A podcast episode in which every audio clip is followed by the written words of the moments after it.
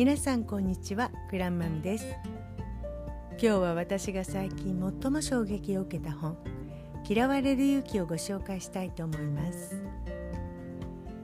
アドラーの心理を青年と鉄人の対話による物語形式でまとめられた一冊です。アドラー心理学はどうすれば人は幸せに生きることができるかという哲学的な問いに極めてシンプルかつ具体的な答えを提示します。すべての悩みの原因は対人関係にある。その悩みに対してアドラーは主に3つの要素を挙げています。今日はその一つ課題の分離についてお話をしたいと思います。課題の分離とは自分の課題と他者の課題を分けて考える。他者の課題に踏み込むことなくまた他者にも自分の課題に踏み込ませないようにする。具体的に少しだけ本の内容を聞いてみてください。課題の分離とは何か。例えばなかなか勉強しない子供がいる。授業は聞かず宿題もやらず。教科書すらも学校に置いてくる。さてもしもあなたが親だったらどうされますか？もちろんあらゆる手を尽くして勉強させますよ。塾に通わせるなり家庭教師を雇うなり場合によっては耳を引っ張ってでもそれが親の責任というものでしょう。現に私だってそうやって育てられましたからね。その日の宿題を終えるまで晩ご飯を食べさせてもらえませんでした。ではもう一つ質問させてください。そうした強権的な手法で勉強させられた結果あなたは勉強が好きになりましたか？残念ながら好きにはなれませんでした。学校や受験のための勉強はルーティンのようにこなしていただけです。わかりました。それではアドラー心理学の基本的なスタンスからお話していきます。例えば目の前に勉強するという課題があった時アドラー心理学ではこれは誰の課題なのかという観点から考えを進めていきます。誰の課題なのか子供が勉強するのかしないのかあるいは友達と遊びに行くのか行かないのか。本来これは子供の課題であって親の課題ではありません。子供がやるべきことということですか？端的に言えばそうです。子供の代わりに親が勉強しても意味がありませんよね。まあそれはそうです。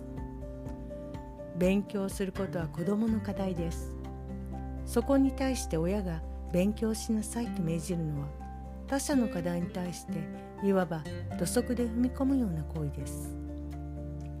これでは衝突を避けることはできないでしょう。我々はこれは誰の課題なのか？という視点から自分の課題と他者の課題とを分離していく必要があるのです。分離してどうするのです？他者の課題には踏み込まない。それだけです。それだけですか。およそあらゆる対人関係のトラブルは他者の課題に土足で踏み込むこと。あるいは自分の課題に土足で踏み込まれること。これによって引き起こされます。課題の分離ができるだけで対人関係は激変するでしょう。うーん。よくわかりませんね。そもそもどうやってこれは誰の課題なのかを見分けるのです？実際の話私の目から見れば子供に勉強させることは親の責務だと思いますが。だって好き好んで勉強する子供なんてほとんどいないのですし。何といっても親保護者なのですから。誰の課題かを見分ける方法はシンプルです。その選択によってもたらされる結末を最終的に引き受けるのは誰かを考えてください。もしも子供が勉強しないという選択をした時その決断によってもたらされる結末例えば授業についていけなくなる。希望の学校に入れなくなるなど最終的に引き受けなければならないのは親ではありません。間違いなく子供です。すなわち勉強とは子供の課題なのです。いやいや全く違います。そんな事態にならないためにも人生の先輩であり保護者でもある親には勉強しなさい。と諭す責任があるでしょう。これは子供のためを思ってのことであって土足で踏み込む行為ではありません。勉強することは子どもの課題かもしれませんが子どもに勉強させることは親の課題です。確かに世の親たちは頻繁にあなたのためを思ってという言葉を使います。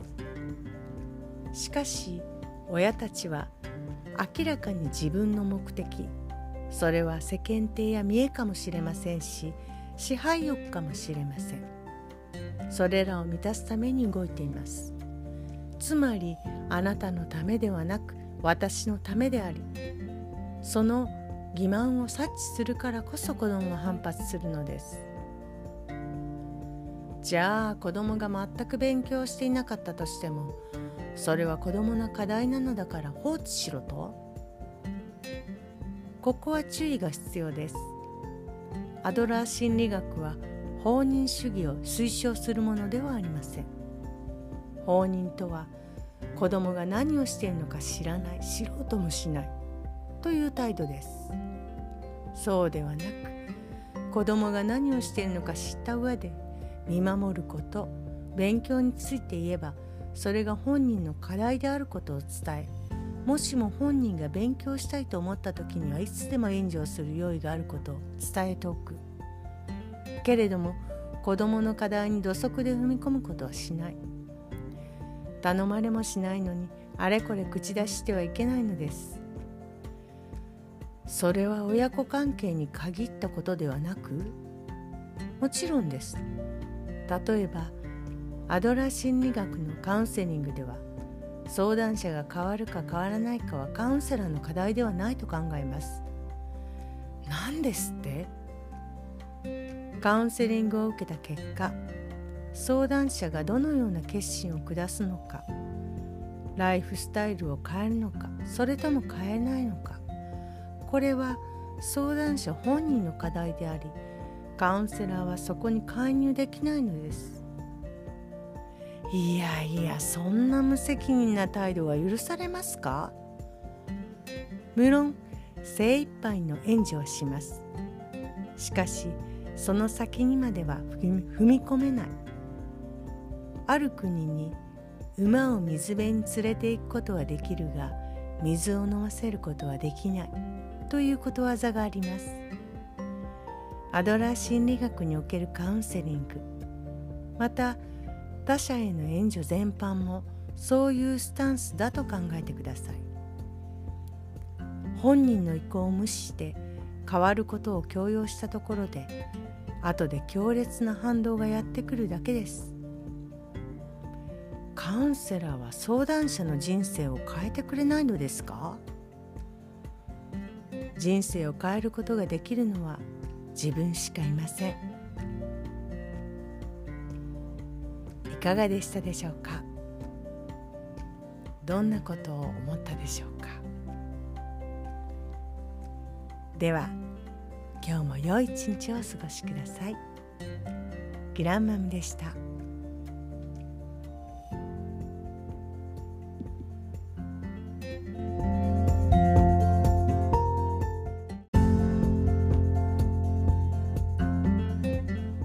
皆さんこんにちは。今日はアドラー心理学3つ目の要素承認欲求は捨てるというお話です。誰しも人に褒められたい認められたいと思いますがアドラー心理学では他者から承認を求めることを否定します。人に褒められたい認められたいという承認を求めることでそこに価値を置き他人の期待を満たすために生きていくことになる。他者の評価ばかりが気になり自分らしく生きることができなくなる。もっと自分本位に振る舞えと言っています。では少し本の内容をご紹介しましょう。他者から承認されることは確かに嬉しいものでしょう。しかし承認されることが絶対に必要なのかというとそれは違います。そもそもどうして承認を求めるのでしょう？もっと端的に言えばなぜ他者から褒められたいと思うのでしょう？簡単です。他者から承認されてこそ我々は自分には価値があるのだと実感することができる。他者からの承認を通じて劣等感を払拭することができる。自分に自信を持つことができる。そうこれはまさに価値の問題です。先生も前回おっしゃったではありませんか。劣等感とは価値判断の問題だと。私は両親からの承認が得られなかったからこそ劣等感まみれに生きてきたのです。では身近な場面で考えてみましょう。例えばあなたが職場でゴミ拾いをしたとします。それでも周囲の人々は全く気づかない。あるいは気づいたとしても誰からも感謝してもらえずお礼の言葉一つかけてもらえない。さてあなたはその後もゴミ拾いを続けますか？難しいですね。まあ誰からも感謝されないのであればやめてしまうかもしれません。なぜですか？ゴミを拾うのはみんなのためです。みんなのために汗を流しているのに感謝の言葉一つもらえない。だったらやる気も失せるでしょう。承認欲求の危うさはここにあります。一体どうして人は他者からの承認を求めるのか。多くの場合それは懲罰教育の影響なのです。懲罰教育？適切な行動をとったら褒めてもらえる。不適切な行動をとったら罰せられる。アドラーはこうした懲罰による教育を厳しく批判しました。懲罰教育の先に生まれるのは褒めてくれる人がいなければ適切な行動をしない。罰する人がいなければ不適切な行動もとる。という誤ったライフスタイルです。褒めてもらいたいという目的が先にあってゴミを拾う。そして誰からも褒めてもらえなければ憤慨するか二度とこんなことはするまいと決心する。明らかにおかしな話でしょう。違います。話をごまかさないでいただきたい。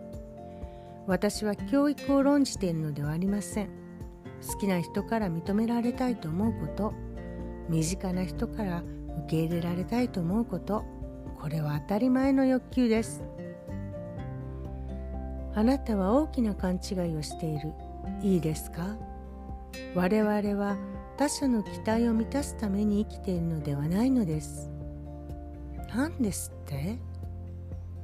あなたは他者の期待を満たすために生きているのではないし私も他者の期待を満たすために生きているのではない。他者の期待など満たす必要はないのです。いやそれはあまりにも身勝手な議論です。自分のことだけを考えて独善的に生きろとおっしゃるのですか？ユダヤ教の教えにこんな言葉があります。自分が自分のために自分の人生を生きていないのであれば一体誰が自分のために生きてくれるのだろうかと。あなたはあなただけの人生を生きています。誰のために生きているのかといえば無論あなたのためです。そしてもし自分のために生きていないのだとすれば一体誰があなたの人生を生きてくれるのでしょうか？